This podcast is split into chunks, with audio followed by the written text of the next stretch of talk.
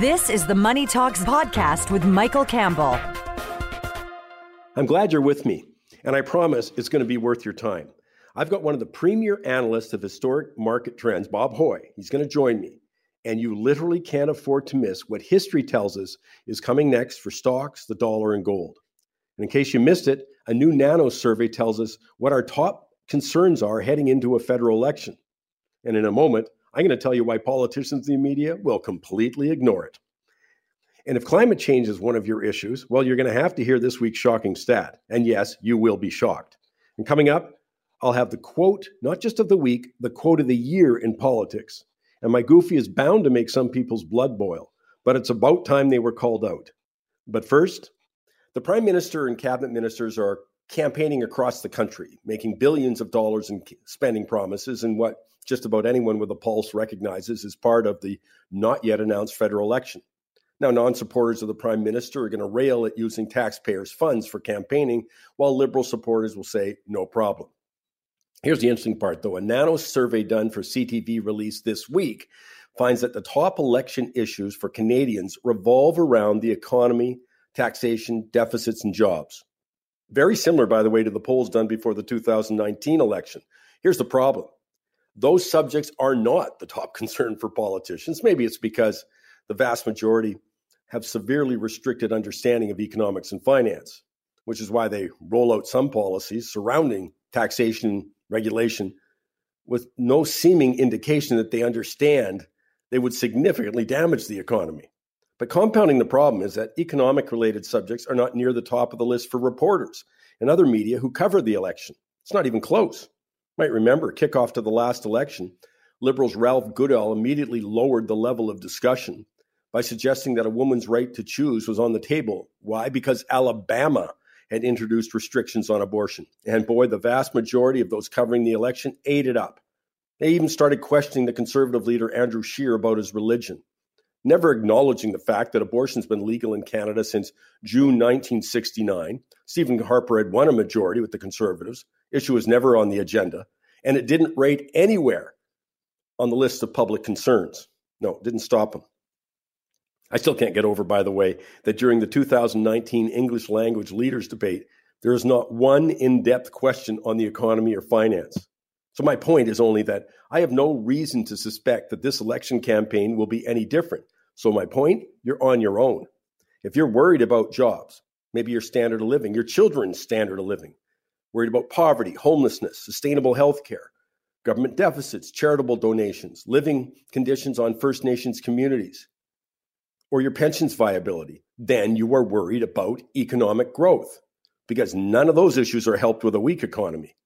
Even issues like climate change and our response to China are rooted in economics and finance. But as I said, you're going to be on your own. So I thought I might be able to save you some time by suggesting focusing on the most important aspect, the foundation of progress on all of those issues, most key to economic growth, and that is does the policy encourage or discourage people and businesses to invest their capital in Canada? Will a company want to buy new equipment, expand, invest in intellectual property, invest in their workforce? It doesn't matter what leader or party you support. Much like a store needs customers with money, regardless of the owner's political leanings, well, the economy needs capital investment to grow.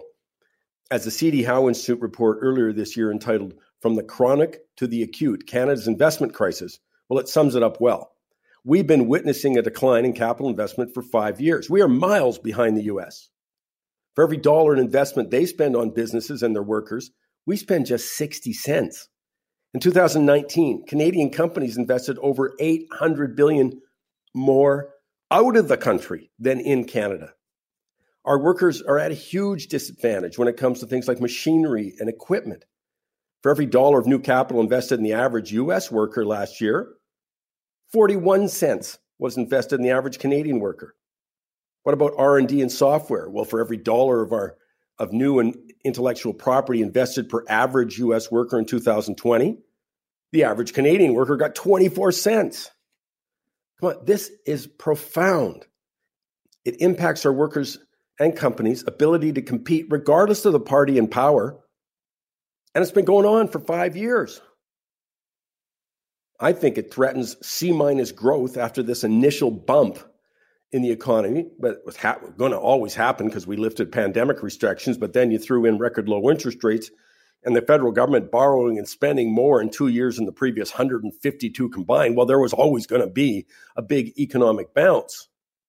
But the question is, what comes after?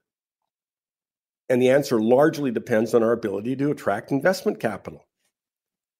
I'm not sure, though, which is more shocking the continual decline in capital investment, along with our competitiveness rankings, by the way, or the number of people and politicians who either don't understand the significance or couldn't care less. As Alex Usher, president of Higher Education Strategy Associate, states, there is no longer a political home for growth oriented policies in Canada. Well, I'll tell you, that's got to change. We are not going to be able to borrow our way to prosperity. At some point, you got to earn it. And that comes back to capital investment. Not tough to understand, but I think it requires a rethink on the part of our political parties. This is not business as usual. We have not come out of the pandemic the same way we entered it.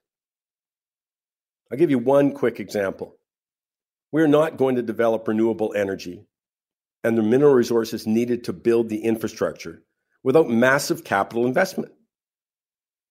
And that means policies things like raising taxes on those investments and on the businesses who make those investments, well, that should be a non starter for every party. But you know what? That'll be too tough for some politicos. They, have, they fail to recognize it is a new world, and old ideologies will not cut it. I'm going to take a break. I'll come back. I've got Mike Levy on the latest job numbers coming up. I'm also going to talk with Bob Hoye. there's just a huge raft of things. We're just coming into this sort of bubbly kind of period. Look at the stock market, look at other asset growth. I'm going to ask Bob, what does history tell us about that? What can we expect next, both short term and long term? I've also got a terrific quote of the week. It'll be controversial. I've got, I think, speaking, I just mentioned renewable energy. Wait till you hear my shocking stat in that regard, sort of renewable investments, uh, ESG. Wait till you hear it. Plus, I got a Goofy Award. I got Ozzie. I got Victor. It's all coming at you. And glad you're with me. Let's bring in Mike Levy right now. Hey, Mike, I, I want to do this first off. Is that is, uh, you know, I'm critical of the media, especially coverage of economy and the uh, financial side. A lot of times, I want to give a pat in the back, though. The media they announced the job numbers, and virtually every report I said is, uh, I heard rather said yeah, but the gains were part time. So let's dig in a little bit to those numbers. You know, the headline was uh, sounded good, but there's details that need to be brought to your attention. Always, Mike. The devil is in the details, and it was. Uh, um, you know, after two months of job losses uh, in April and May, the economy added 230,700 jobs. I, that is a great number. Unemployment fell from 7 or to 7.8 percent from 8.2 percent in May, uh, and economists were only expecting 175,000 new jobs. So those headline, that's what we call the headline numbers, and anybody who would read the headline numbers in the first paragraph, which is the way most people, by the way, read their news or take a look at their news, is we want to know what the headline is, we want to know what they've got to say in the first paragraph. But again, the devil is in the details. Um, uh, the fact is, full time work, Mike, fell by 30 63,200 jobs. Self employment tumbled by 63,100 jobs. Those are good jobs that have been replaced by part time jobs, student jobs. Well, and again, you saw the decline in full time numbers. And, and it's hardly a surprise, by the way. Look at the industries that are getting the restrictions lifted. It's you know, sort of summer employmenty kind of things. Uh, people trying to get accommodation, uh, parts of tourism, recreation. So again, not a big surprise on the part-time job numbers. Although your point's so well taken, it was the dominant number. Uh, but the, when you start looking at the full-time, not such a rosy picture. Not at all, Mike. And it, really, the entirety, and, and to say the entirety, uh, it, it's maybe exaggerating a little bit, but a huge portion of job creation in the month of June was part time work.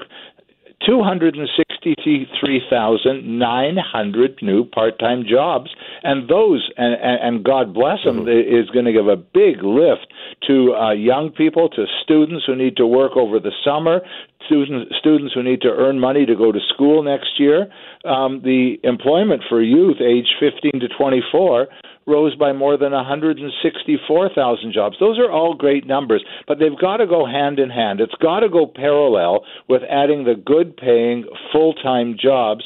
And right now, that's not happening. We're seeing jobs in the uh, um, in the travel industry, in the leisure industry. Those are coming back, and in some cases, Mike, it's very hard for employers to hire because people are, try, you know, basically trying to stay away from the kind of jobs that are becoming available in travel and uh, entertainment and that kind of thing. So um, it, has got to be a quality uh, job recovery. If it's not a quality job recovery, then that's going to put economic growth, economic strength. Uh, it's going to put it at risk because we have to we we have to have good full time jobs. And, and by the way, Canada has recovered 89% of its pandemic job losses. But again, it's what kind of job losses were there and what kind of job gains are we getting now?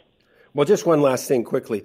Uh, the other n- number that I think a lot of economists will look at is people who've been out of work for like one year or two years now. You know, uh, that number isn't budging. I mean, that number is not getting more positive. I mean, long term unemployment. Not at all. Uh, the the long term joblessness, people without a job for one to two years, has jumped from January 2020 from about 50,000 to about 175, 170,000 in June in the June report. And just one more thing quickly. Super employers like Amazon and Walmart, and this is from the U.S., but it transcends Canada too, was making it even more difficult for small and medium sized businesses to attract workers. In the summer of 2019, here it is, the top 25 employers had 10% of the open jobs. Today, it's 10 employers. 10 employers have hmm. that number. So it's gone from 25 to 10 as big businesses, Walmart, Amazon, they're the ones that are hiring, they're the ones that are supplying the jobs, but they are the super employers. Those aren't the great full time jobs. Well, and also just last note on that is, of course, Walmart didn't face the same restrictions in stores. Either did Costco, and of course, Amazon thrived. So no wonder they've got the, the wherewithal and the cash to keep on expanding. Where small businesses, especially at the retail level, restaurant level, you know, tourism level, we're struggling to stay afloat. So very different circumstances. Mike, thanks for taking the time. Good weekend. Thanks, Mike. Take a break. I'm going to come back. Uh, we're going to get. I got a big fat idea with you. I've got Justin Smith of Hawkeye Wealth coming up right after the break. One of the hallmarks of the pandemic and shock to some people was the strength of the real estate market and all ver- so many different varieties. It could be warehousing thanks to e-commerce. Uh, obviously, residential it was the big leader though away. So I thought I'd get Justin Smith back on the line, president of Hawkeye Wealth, asking him for a big fat idea. I'm thinking, Justin, about uh, you guys look at private equity deals in real estate, obviously. Uh, tell me a little bit about how to investors may use that as an alternative way to invest in real estate. Yeah, morning, Mike. Today's big fat idea is exactly that. If you're looking to increase your real estate exposure, to consider investing in a in a mix of limited partnerships rather than maybe just one or two REITs or funds. Okay, so let's let's walk through that. Let me first with private equity. What you're saying is you guys go and identify opportunities. People invest their money. Uh, is that pretty much it? Yes, that's pretty much it. You're identifying a single a single property to purchase instead of going into a fund that has uh, a number of properties in it. And the reason that we do that is that if you invest in a mix of individual properties, uh, that usually generates higher returns than investing in a fund because the capital is used more efficiently. That's because when you invest into a fund, there's there's usually a significant period of time between your when your money goes into the fund and when that money gets invested into an actual property. Whereas if you're investing in, in one partnership that's already selected one or two properties to buy, your money's put to work right away. Uh, let me come uh, jump ahead just for a sec. We're talking to what long-term investors. Then this is not somebody looking for a flip. You you got it. You got it. Yeah, you're right. For people that that uh, have long-term money that are looking to maximize their their returns, mostly because the capital's used used more more efficiently. The other thing many REITs and funds have to do is keep a larger pool of cash on hand for redemptions that just sits idle. And of course, being able to redeem can be a nice feature depending on your need for liquidity. Uh, it just comes at the cost of lower returns. So you're correct. It's for longer term money that's looking to, to increase its returns. Are you thinking sort of like three, four, five years?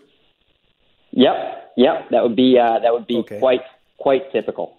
Okay, let, us come back then to looking at a mix of limited partnerships uh, as opposed to just on picking one piece of real estate or maybe a couple of REITs or something. That's that's correct. What what people do is they find groups like ours that provide access to individual deals, and, and there are a variety of strategies out there that you can pursue. Mike, I've mentioned a number of them on your show, including investing in apartment buildings, uh, industrial buildings, master planned community developments, and uh, even investing in, in mortgages, which can provide a great income stream. And what we're finding out there is that experienced investors want more and more involvement in selecting which properties they invest in so they can tailor their portfolio to their own liking. Uh, yet, yet they want to stay passive on the operational side so they have the time to focus, focus more uh, exclusively on their businesses or professional careers or, or, or their grandkids. Uh, so you could come back and so what you're saying is I could build sort of a little uh, portfolio this way of private equity deals, but it might be industrial, might be one of them. Another one might may well be like a multifamily unit. You got it. You can tailor a portfolio uh, exactly for you that generates likely higher returns than you'd be getting uh, in the public markets. Now, uh, do they usually spit out sort of sort of some sort of cash flow? Is it all sort of looking for capital gains? Yeah, it's going to be a mix of both, and that's kind of the beauty of it is you can go and tailor it exactly to what what you're looking to do. Right? If you're wanting to generate income, there's a number of opportunities that generate substantial income. If you're looking for capital gains, you can you can do that as well. There's really a, a solid mix. Uh, as I've talked about previously on the show, the mortgage funds provide great income. So really, it's about it's about talking to clients and finding out what they're looking to do and, and tailoring a portfolio to, to their needs. And, and uh, just one last question on this. And, and, again, I'm talking with Justin Smith. He is the president of Hawkeye Wealth. And I'll tell you just something, by the way, I've just re- remembered that you're going to do a webinar uh, right after the show. Well, actually, on Tuesday. It's after the show, but it's Tuesday after the show. on Tuesday, July 13th, you're going to do one at 11 a.m. because I'm always big on people should, when they're looking for investments, the more you know, the better it is. And, uh, you know, I, would be very interested myself in looking at what you guys look at. What are what are the components that you look at, which obviously must vary if you're looking at something residential compared to something industrial. But you could look at the specifics on that, and you can do that uh, at the webinar coming up Tuesday, July 13th at 11 a.m. You can just go to mikesmoneytalks.ca to register for that. But uh, you know, if real estate is something you're interested in, and it's, it's correct for your time horizon, you're looking to make a longer term investment there in maybe a variety of different types of real estate. You might own your own home, so you might want to look elsewhere uh, or look at other aspects of the real estate market. So that's a uh, webinar that's coming up. Uh, Justin, let me just ask you this: and past performance is no guarantee of future performance, but it must have been a heck of a good market to be involved in the last uh, several years. Yeah, it's been quite frankly too good, Mike. What happens is we've exited on a, a lot of deals here over the last two or three years and it's been uh, very healthy double-digit returns on average on the deals. And and you know, it's uh, on the one hand, you're you know you're excited for everyone. On the other, you know that the expectations have been raised. So I do a big part of my job is uh, resetting expectations every time we've exited on one of these deals here, while still remaining you know optimistic about what the future holds for for a number of these deals that we still really like. Well, interesting stuff, Justin. Thanks for finding time. And again, the webinar is Tuesday, July 13th, talking about the various aspects of using uh, private equity and limited partnerships in real estate. Justin Smith, president of Hawkeye Wealth. And by the way, of course, you know I'll be talking real estate coming up with Ozzie Jurock uh, in a little bit of time. But first, I'll have Bob Hoye, and I've got a terrific quote of the week. You want to hear it? It's a great quote of the week, very controversial. I think it's the quote of the year so far when it comes to politics. All of that coming your way. Stay with us. Time now for the quote of the week. Well, given the current interest in issues impacting First Nations, along with the recent appointment of Mary Simon, the first Indigenous person as Governor General, the decision of the first Indigenous person to serve in the federal cabinet, Jody Wilson Raybould, to not seek re election is all the more noteworthy. Although uncomfortable for Liberal diehards, who will never forgive her for telling the truth when it came to the federal government's interference in the prosecution of SNC Lavalin. She refused to bend. Instead, defended the principle of judicial independence against massive pressure from the Prime Minister's office, who, by the way, flat out did not tell the truth when the Globe and Mail story broke. A problem the Prime Minister's had with other issues, but none so black and white. I mean, we now know, thanks to documents released by the Ethics Commissioner, that the PM and aides arranged at least 49 separate meetings and phone calls to discuss SNC Lavalin's legal troubles and try and save the company from criminal prosecution. Jody Wilson Raybould resigned from cabinet in a direct response to the Prime Minister's misleading statements, but then, along with Jane Philpott, also refused, who also refused to go along with the deceit, was booted from caucus. But then Ms. Raybould, Wilson Raybould, won re election as an independent. And this week, she announced she is not seeking re-election, stating in quotes, From my seat over the last six years, I have noticed a change in Parliament, a regression. It has become more and more toxic and ineffective while simultaneously marginalizing individuals from certain backgrounds. Federal politics is, in my view, increasingly a disgraceful triumph of harmful partisanship over substantive action. End of quote. The former Attorney General went on to say the problem lies with, in quotes, the power of the Prime Minister and the centralization of power in the hands of, of those who are not elected, as well as the erosion of governing principles, the lack of courage to speak the truth. And here's one that's very damning for her colleagues the failure of bystanders to support those who do. That's the quote of the year in politics. I'll add when integrity is regularly compromised for political gain, it doesn't matter what party, any party, how could her observation be otherwise? It gets to the heart of why so little progress is made on important issues, despite big promises, when virtue signaling is the ultimate goal and not measurable action. Federal politics is, in Ms. Raybould's, uh, Wilson Raybould's view, increasingly a disgraceful triumph of harmful partisanship over substantive action. That's the inside view, but one I think is shared by those of us who are on the outside. Very pleased to welcome back to the show Bob Hoye. Uh, Bob, great to get uh, get you back with me, and again, we appreciate so much that you're finding time for us here. Bob, let yeah, me just hi, start Mike. with this. It's very good to be with you. Well, I want to start with this because I was looking back on your last appearance with us, and you're talking about in January, you said that 2021 would likely be the year the financial bubble would climax. And I've, there's a couple of things I want to get to. Uh, do you still feel that's the case? And what the big thing is this: is you're one of the premier historians when it comes to market action. So, what do past periods tell us what to expect, say, for the rest of the year to start with? Yeah, well, they, what you're dealing with in a great financial bubble, Mike, is really huge emotions on the upside. I mean, it becomes a certain thing, but what I found, as you know, years ago, was that you would have a long uh, expansion of business, and it would culminate in a huge a spike up in commodities. And the last one was 2011. Then we noticed that uh, about a decade later, you'd have the equivalent party in the financial markets with stocks and low grade bonds going crazy which we have had. You've uh, stock market at valuations never seen, not even in 1929. In Europe, you had the the German ten-year note get down to almost minus one percent nominally. In 2,000 years of interest rates, that's never happened.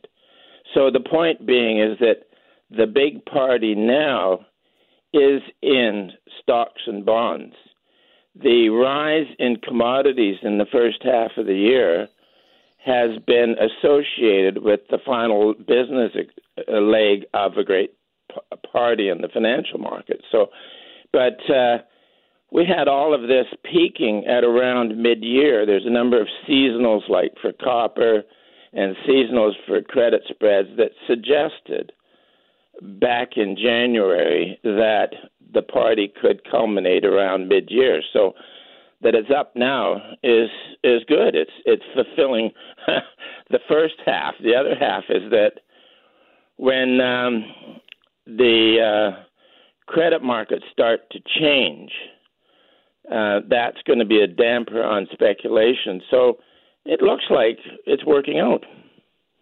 Well, there's a couple of things there within that, in, in that that you had written that you had expected the gold price really to be weak, alternative to copper, which you said would be strong. That certainly happened. I mean, gold's been budging up recently, but it's just a budge, you know, especially yeah. compared to the move in copper. Uh, so you're hardly, I bet, surprised by that. No, but, and again, these are not just the nominal prices, but because in the final phase of a great financial mania, copper's real price—that's where you take the price of copper and divide it by the CPI inflation. So the real price of copper can go up in the final stages of the financial boom, and at the same time, ironically, the real price of gold heads down and gold's real price had a huge speculative peak a year ago in July, and it's been generally declining since. So, and then with this, with the gold's real price declining, you'd expect the gold stocks to underperform the S and P, which they have been. But yeah. I want to emphasize that this this is the way a great financial mania ends, and okay, everything's so me, in line yeah. now for a change. So and actually, if you take the uh, credit spreads, which is the difference between high grade and low grade bonds, and do it with the uh, ETFs, the um, JNK and the TLT, which is the long bond, it now reached its best about five or six weeks ago, and as of this week, took out a previous low.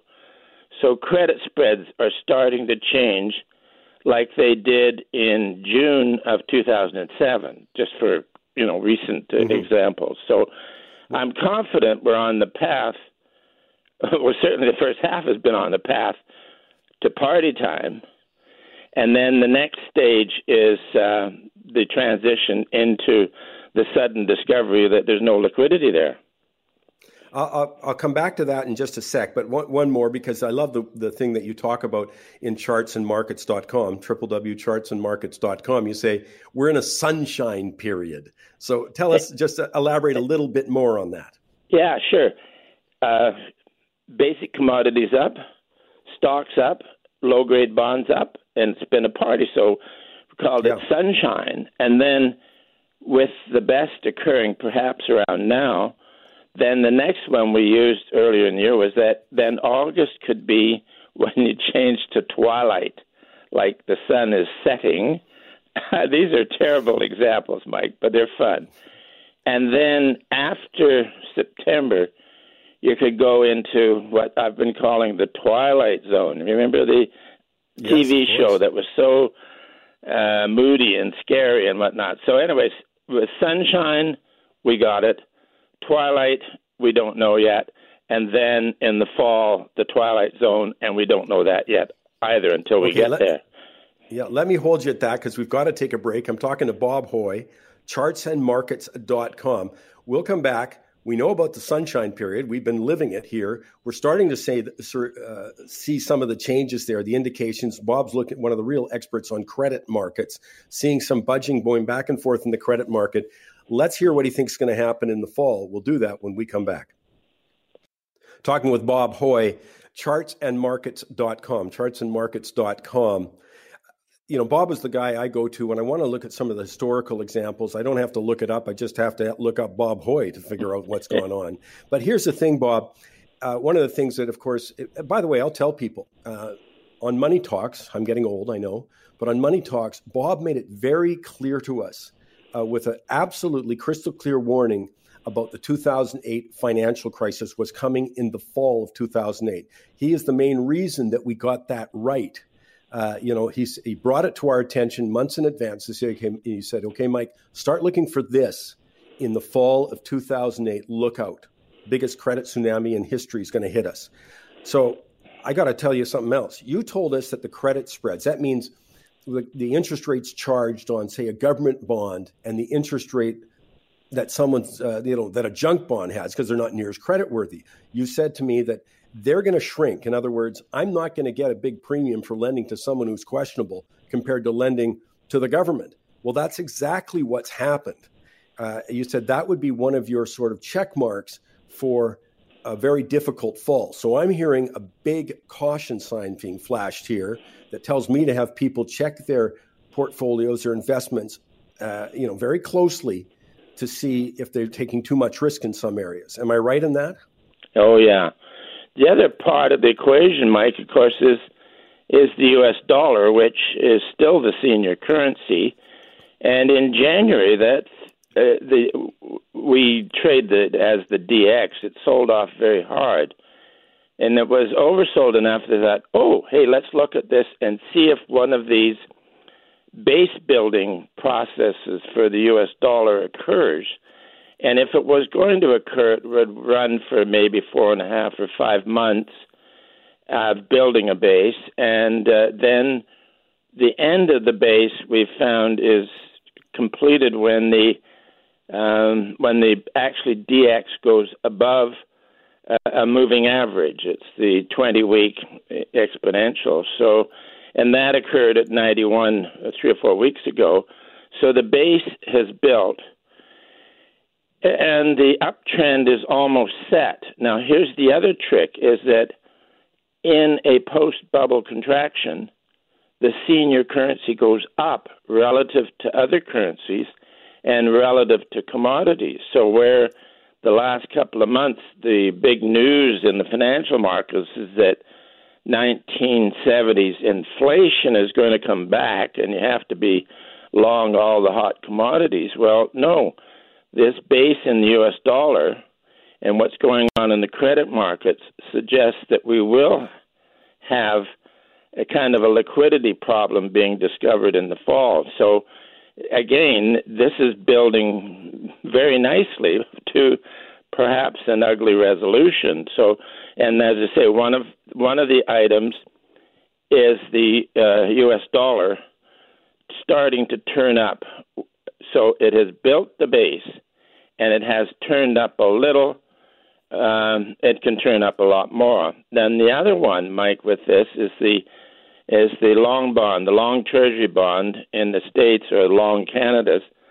Uh, it built a base similarly and is acting very well. So they've had, uh, yeah, almost 10 point rally out of the long bond from uh, a depressed case back in uh, in January, February. So that the bond is rallying is is also signaling um, a possible liquidity crisis because it starts as a safe haven that, hey, maybe stocks, hey, maybe commodities are overpriced. I think I'll buy some of the long bond.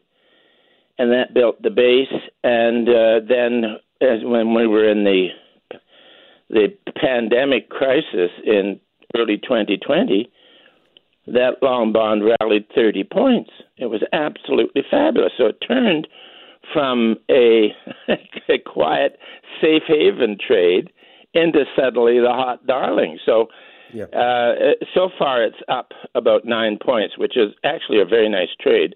But beyond having a trade right, it's again suggesting the possibility of a financial crisis in the fall. So and that's things the point are I all make coming sure. together, Mike. Yeah, I, I was going to say I want to make sure people are hearing uh, Bob's analysis loud and clear. Uh, liquidity problems, of course, that's what kicked off in September of 2019. This is the only show in the country that talked about it. I'll give you what the uh, the follow up is when they start talking about liquidity. Is uh, Bob, as you know, the reverse repo rates, and I'm not going to get into that; it's too confusing. But my gosh, I've never seen anything like it. They're at record levels. I mean, you can't print and create this kind of money without re- repercussions. And what you're saying, Bob, yeah. is you've looked yeah. at the credit markets mm-hmm. you know, kind of coming to a peak here when you when I, I looked at, for example, junk bond status, literally junk bonds trading below the inflation rate.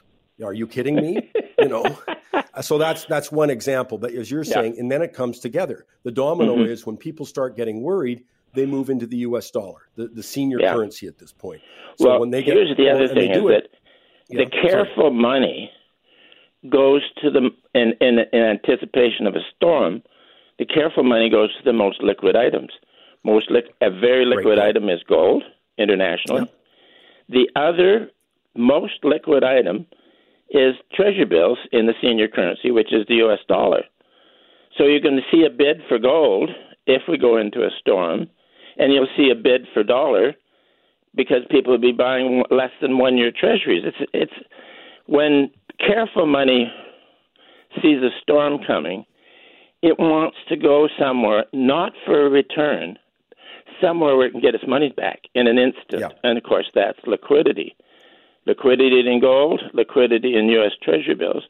Now, here's the other thing is that there are so many bids for hot items, uh, junk bonds and stocks and whatnot and commodities, that it appears to be a lot of liquidity, Mike. But a lot of that is leveraged. New York Stock Yes. Exchange margin debt is huge. So what appears to be liquidity is the opposite because it's it's borrowed money that has to be paid back.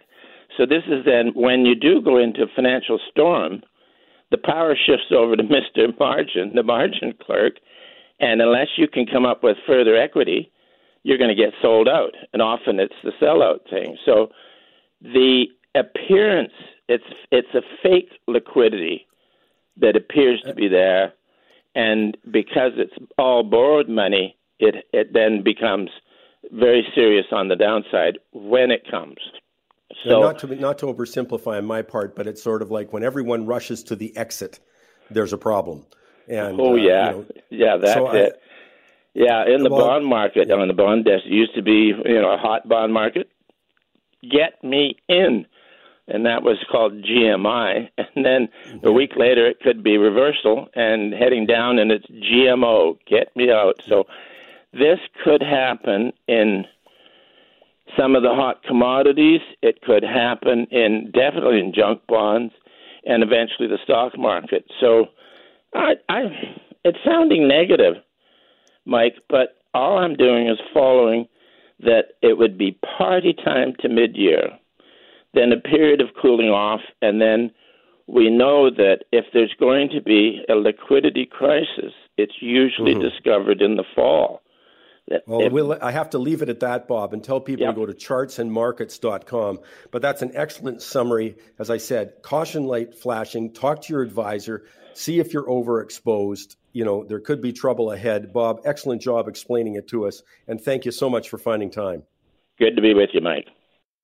Time now for this week's shocking stat.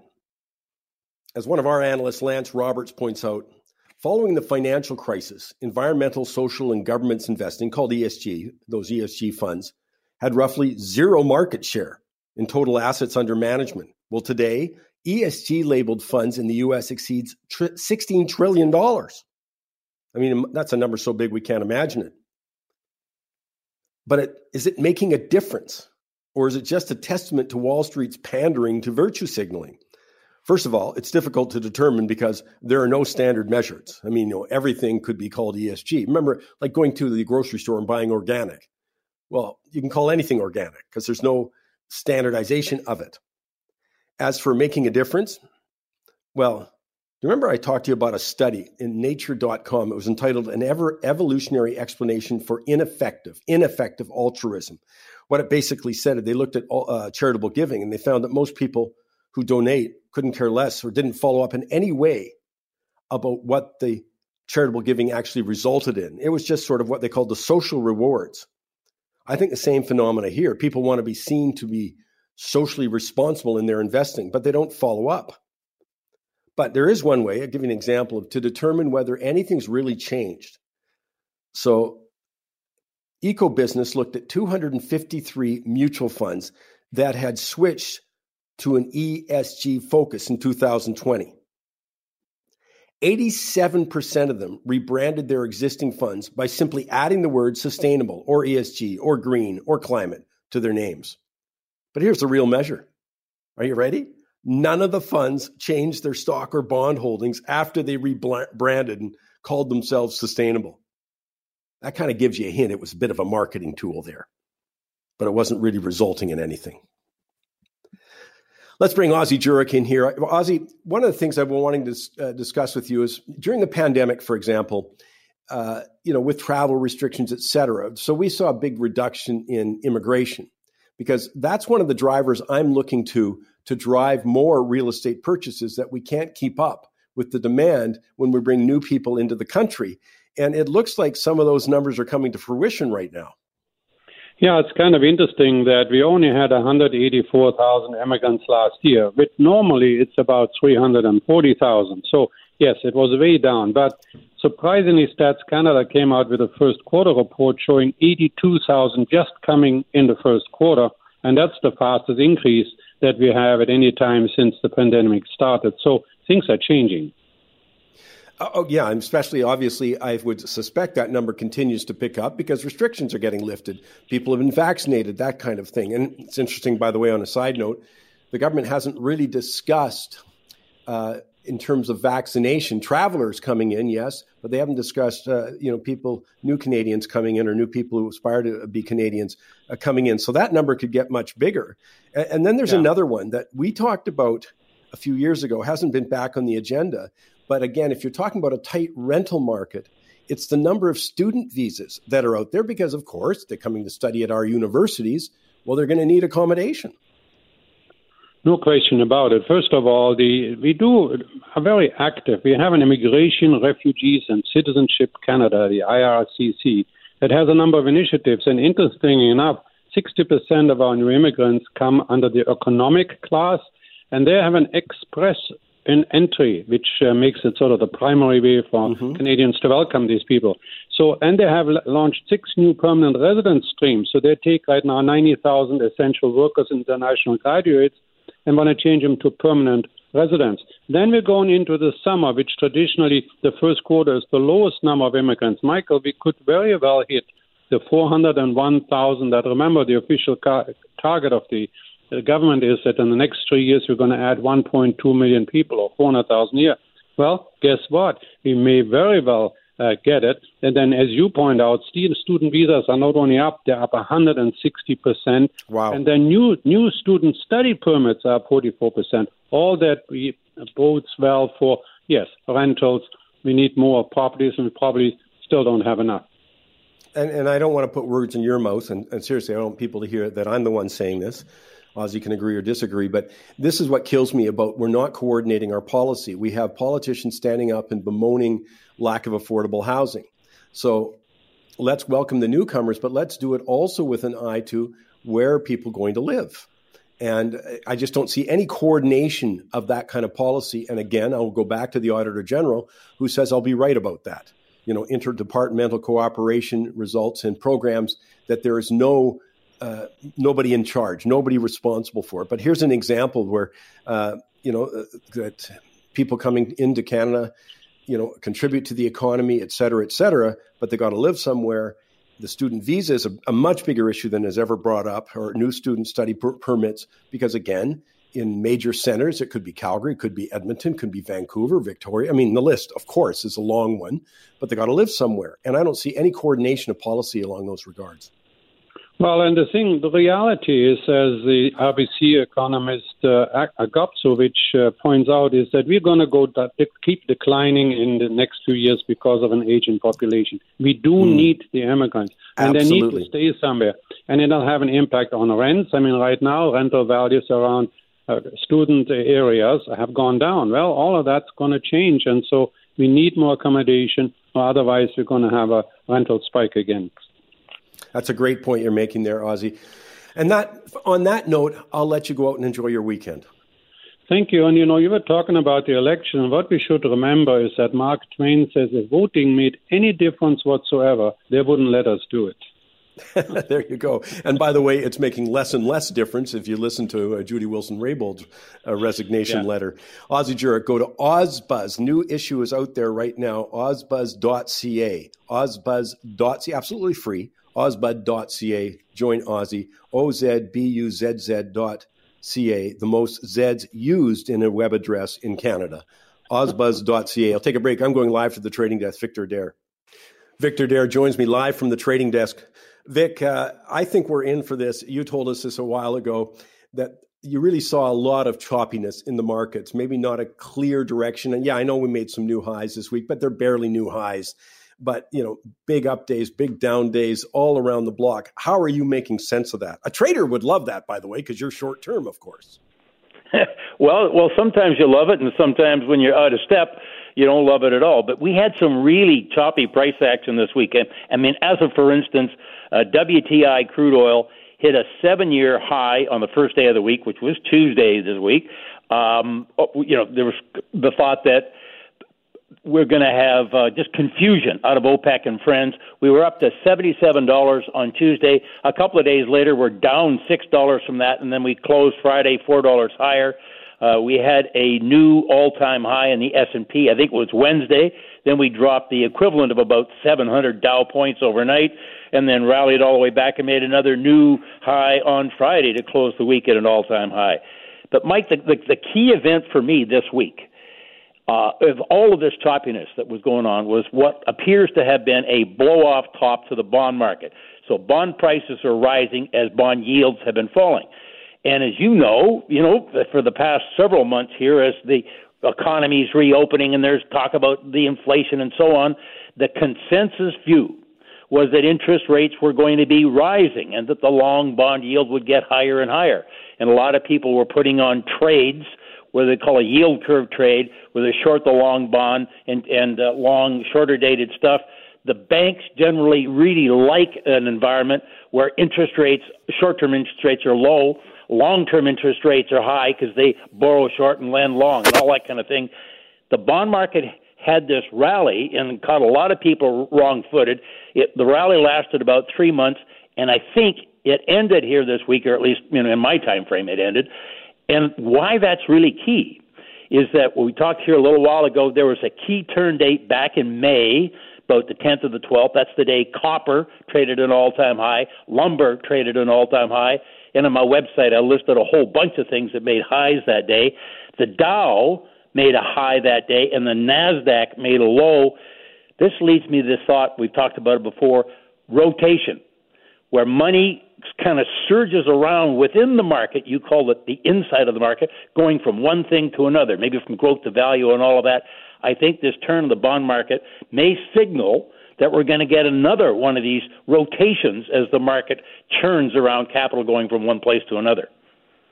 And as I say, I've been also looking for that sort of choppy period.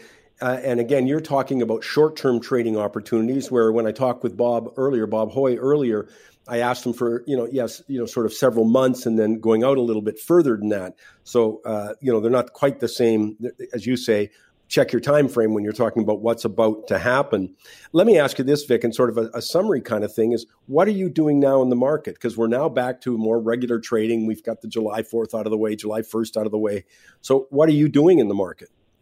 Okay, this uh, one thing I did do this week, I bought the Canadian dollar uh, four cents below its highs of last month. Uh, again, mm-hmm. I'm looking for you know some rotation in the market.